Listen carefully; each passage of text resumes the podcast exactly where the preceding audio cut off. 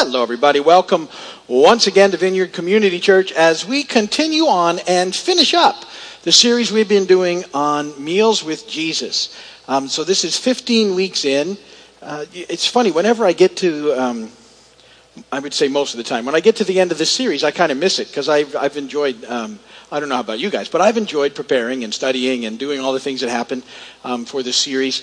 Uh, and I, I, think it's been a, a, fascinating journey. We've looked through the Gospel of Luke together, and um, we saw how central meals were to Jesus' ministry in the eyes of Luke. That's what he talks about. Jesus is pretty much either on his way to a meal, at a meal, or leaving a meal throughout the entire gospel. We've, we've spent our time looking at it. And I've said all along, there's so much we can learn from these meals. They're, they're a picture of the grace of God, how how God, um, you know, Jesus, fully God, fully man, comes and invites people to the table to share a meal with him. And that is a picture of the relationship he desires. And we've seen how that invitation is extended to, from the worst of the worst, the, the tax collectors, to those who thought themselves the best of the best. We know different, the Pharisees, and the multitudes and everybody in between and how he's been using it as a teaching dynamic, the idea of meals and, and uh, um, all the things that we, we've seen there, and, and uh, how, how much he loves people, and how, how he wants people to be in relationship with him, and how it's a picture of the kingdom, and how he, he teaches about the kingdom, and he demonstrates the kingdom, and he invites them into the kingdom. And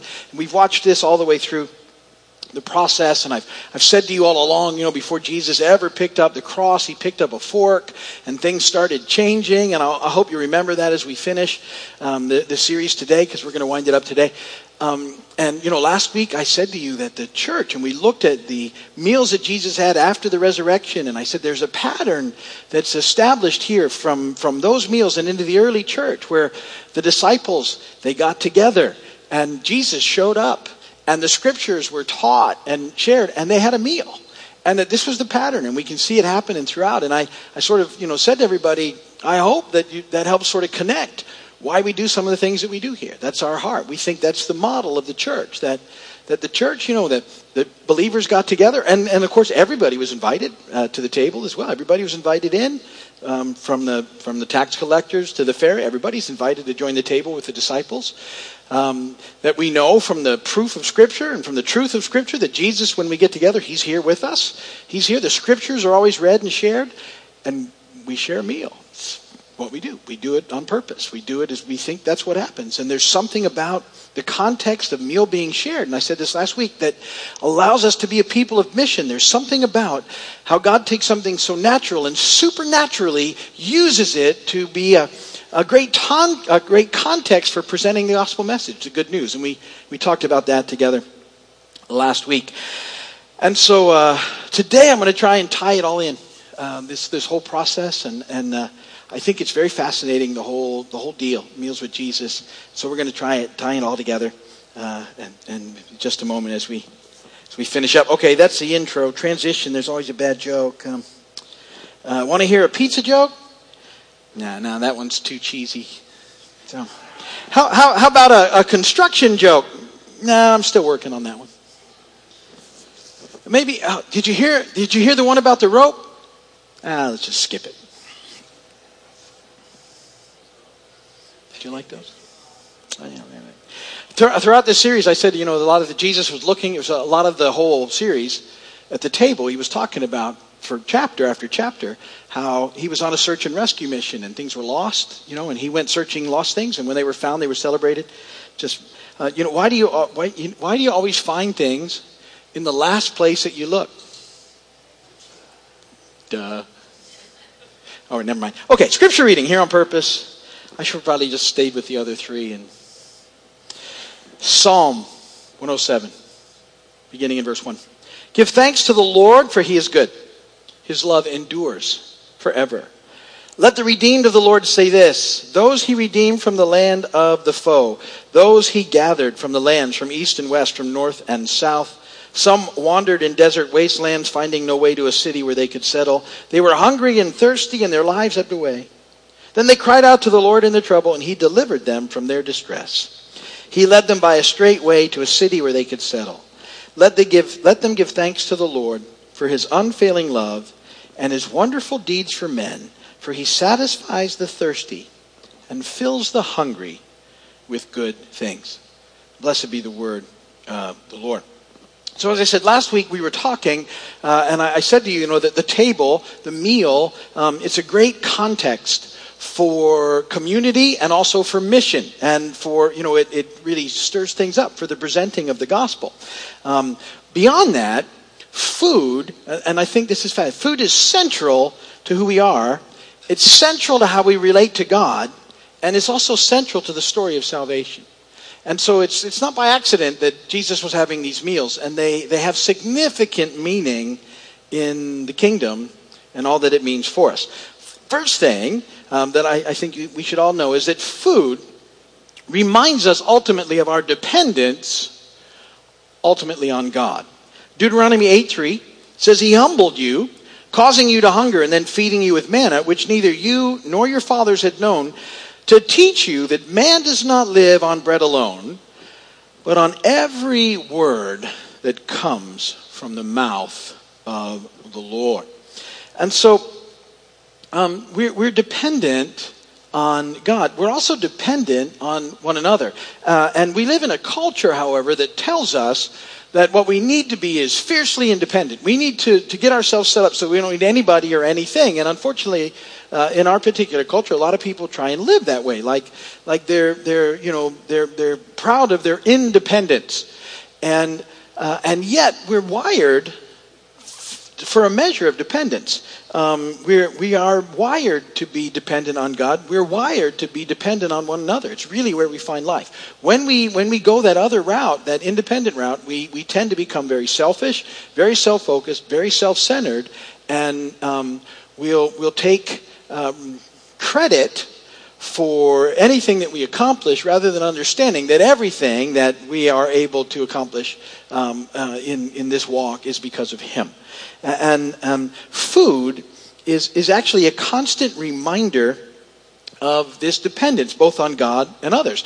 Um, for example, um, when you think about it, it really reminds us of our dependence on other people because um, ultimately we are tied into a network of, of farmers and, and uh, fishermen and traders uh, and grocery stores uh, and, and cooks and families and traditions that you know our food when you think about it is all sort of interrelated into these things. We depend on these things. Like you know not most of us are not harvesting all our own food.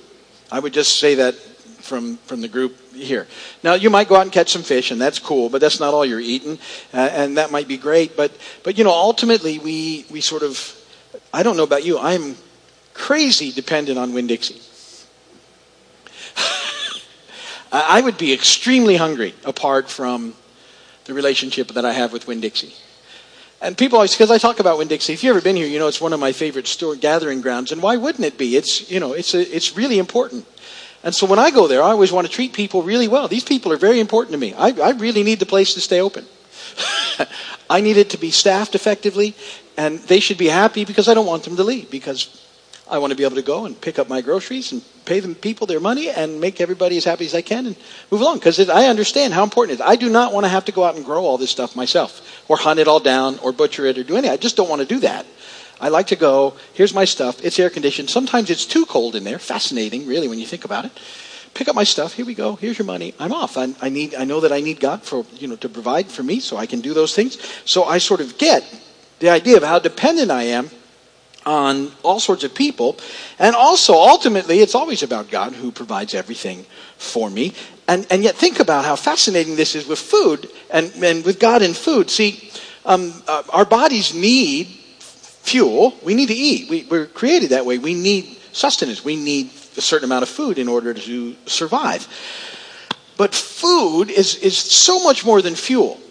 I always think about how cool God is um, in uh, in this, you know, I mean, he could have made it so that all we really needed to eat was tofu, and that would have been it.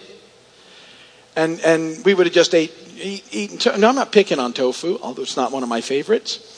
Um, and you can make tofu taste like a lot of other things, but you wouldn't if you didn't know that there was other things you could make it taste like. Like if you didn't know you could bar, you know, drown it in barbecue sauce, you might not. You, you know what I mean? And if it didn't make any difference anyway, why would you? Um, and and you would just just I just need fuel. But God is so amazing that He made food so much more than that, and and um, He's He's ridiculously lavish in his creativity and his generosity. And, and, you need to see that about God. He does that for our benefit. And, and his, the first act, after God's first act, after creating humanity, was to present us with a menu. I love this. And at first, the menu was the fruit of all the trees in the garden. In Genesis 1 29 and 30 says, God said, I give you every seed bearing plant on the face of the whole earth, and every tree that has fruit with seed in it. They will be yours for food.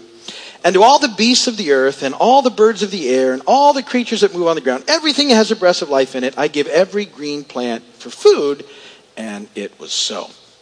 So that's how it started. Nice, nice sort of meal to get the palate going. Um, you know, fruits, veggies, all sorts of wonderful things there for you. Now, later on, God tells Noah that, that he's going to, uh, you know, open up the, uh, the, the menu. Genesis 9 3. Everything that lives and moves will be food for you.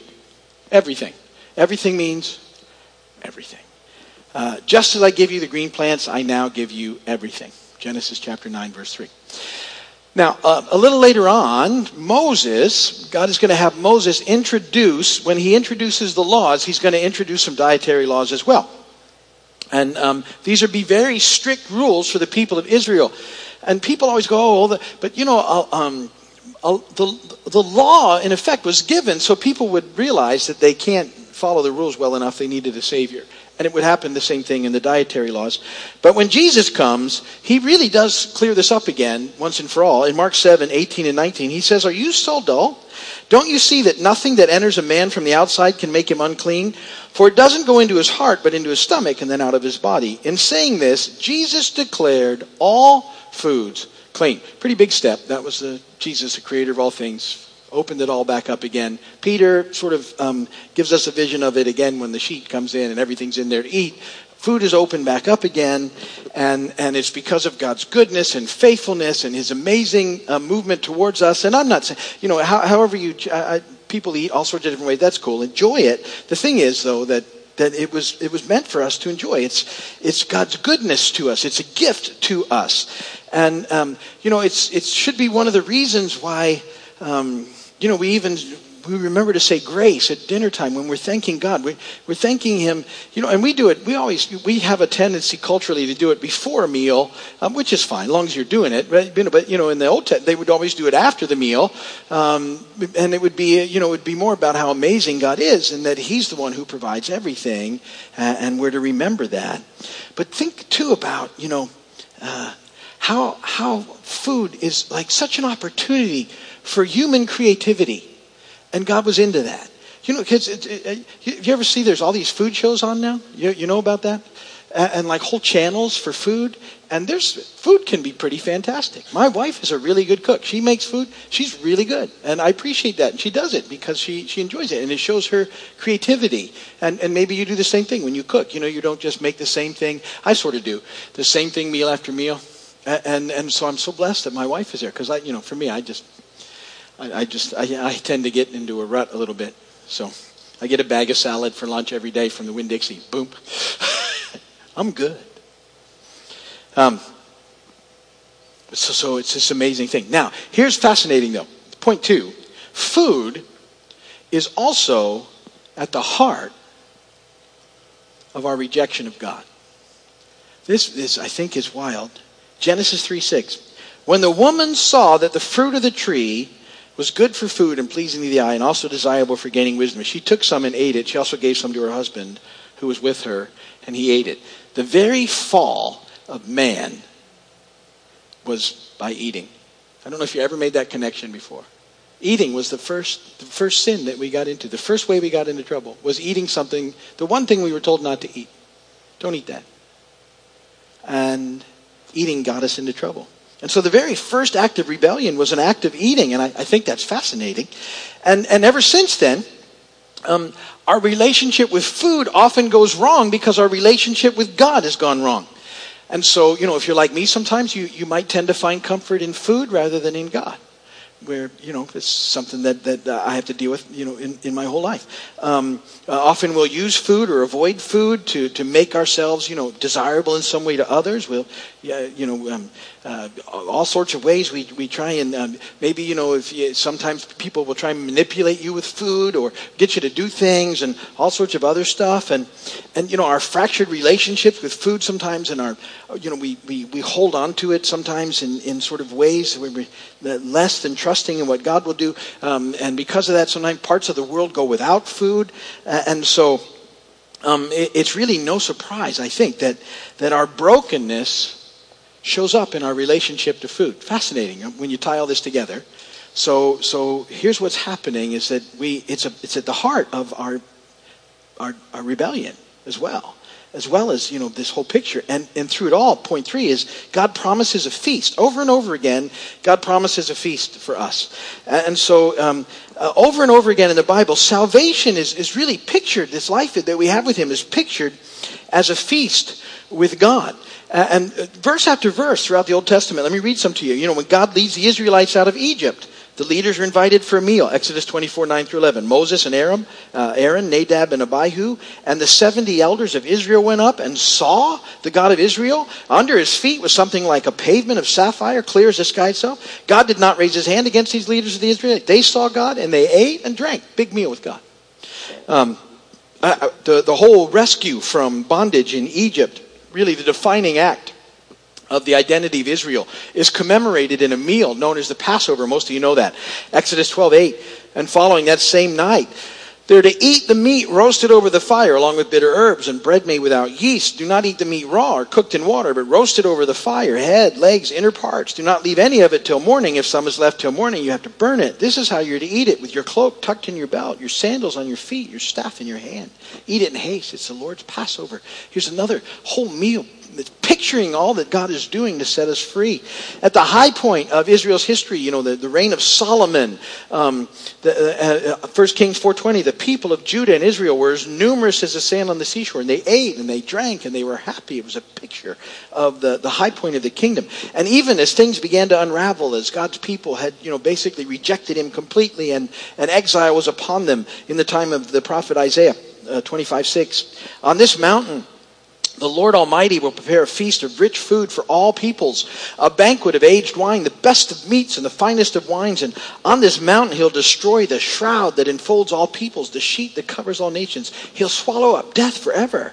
The sovereign Lord will wipe away the tears from all faces, and he'll remove the disgrace of the people from all the earth. The Lord has spoken. At this meal, when, even when things aren't going well, it's a picture of the eternal feast when, when God will swallow up death himself. And, and, and uh, it's, a, it's a meal, it's a feast that no one ever has to leave. Um, you know, when we studied the book of Luke, we looked at the, the feeding of the multitudes uh, and, the, and the, the 5,000.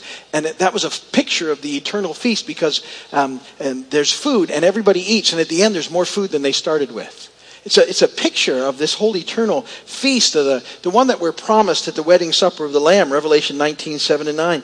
Uh, Let us rejoice and be glad and give him glory. For the wedding of the Lamb is come, and his bride has made herself ready. Fine linen, bright and clean, was given her to wear. Fine linen stands for the righteous act of the saints. The angel said to me, Right, blessed are those who are invited to the wedding supper of the Lamb. And he added, These are the true words of God. So there's something about these meals that we've looked at that represent more than, than a meal. They, they really represent God's coming kingdom. But at the same time, see what's so great is that they're, they're, they're they have reality and substance. They're, they're, they're sort of the real thing in miniature. You need to think about what's taking place. Um, food is, is more than ideas. It's actual stuff. It's, it's something you, you put in your mouth. It's something you taste. It's something you eat. And it's, it's a reminder of what God has done for us and, and what's taking place in our lives and how he's taken the very thing that, that was the, the, heart of it, uh, the heart of our rebellion and he's redeeming it and saying come to the table and eat the way that you're supposed to with me forever and ever. Yet this invitation comes at a price. It comes at the price of the blood of jesus. And, and you know so we, we, we, we're invited but we're, you know, we're out, outsiders. We're enemies. We're excluded. But jesus taking the judgment we deserve um, he becomes sort of the ultimate outsider pushed out onto the cross by, by the people, forsaken. And, and yet through what he does, we, we, are, we become insiders. We become friends. We become included. And this meal, this, this invitation to the meal is for everybody. And it's amazing how God ties it all together. And, and what's taking place. My, my hope is at the end of this thing that, that you would never sit down to a meal the same way again. That, that every time you sit for a meal, no matter how quickly you're eating, no matter if you're choking down something that you just grabbed through the drive through, no matter what, you would never again just kind of take it and shove it in. You would always think about how amazing God is and what He's done. And that it's, a, it's a, every time that we eat, it's a reminder of the goodness of God to us and what He's done for us, and, and ultimately how He's invited us to this everlasting meal. That everybody's invited, and all we have to do is say yes and, and you know, accept what he's done for us and the, how he's made it possible to us. And, and it's no accident that, that you know, the, the heart of what it means to be the church is a meal. It's, it's not by accident. That, that you know, I, I said that, that communion, we've reduced communion to something, uh, and it's, I'm not picking on communion, we do it here all the time. I love communion, but communion was always much bigger. It was always that whole thing. It was a meal, it was the whole deal of people to get together, and that was the heart of the church, and it's on purpose. It wasn't an afterthought or an accident. So people would remember and they would think about, you know, how, how food was at the, the heart of the rebellion, but, but God is redeeming it. Don't you love how God redeems things? And how he brings things that even were a mess and redeems them as we just turn to him?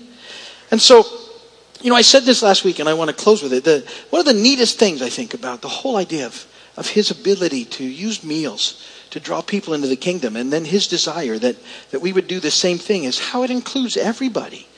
And that, that, you know, that we don't have to be able to explain everything or, or hold a crowd with, you know, really eloquent speeches.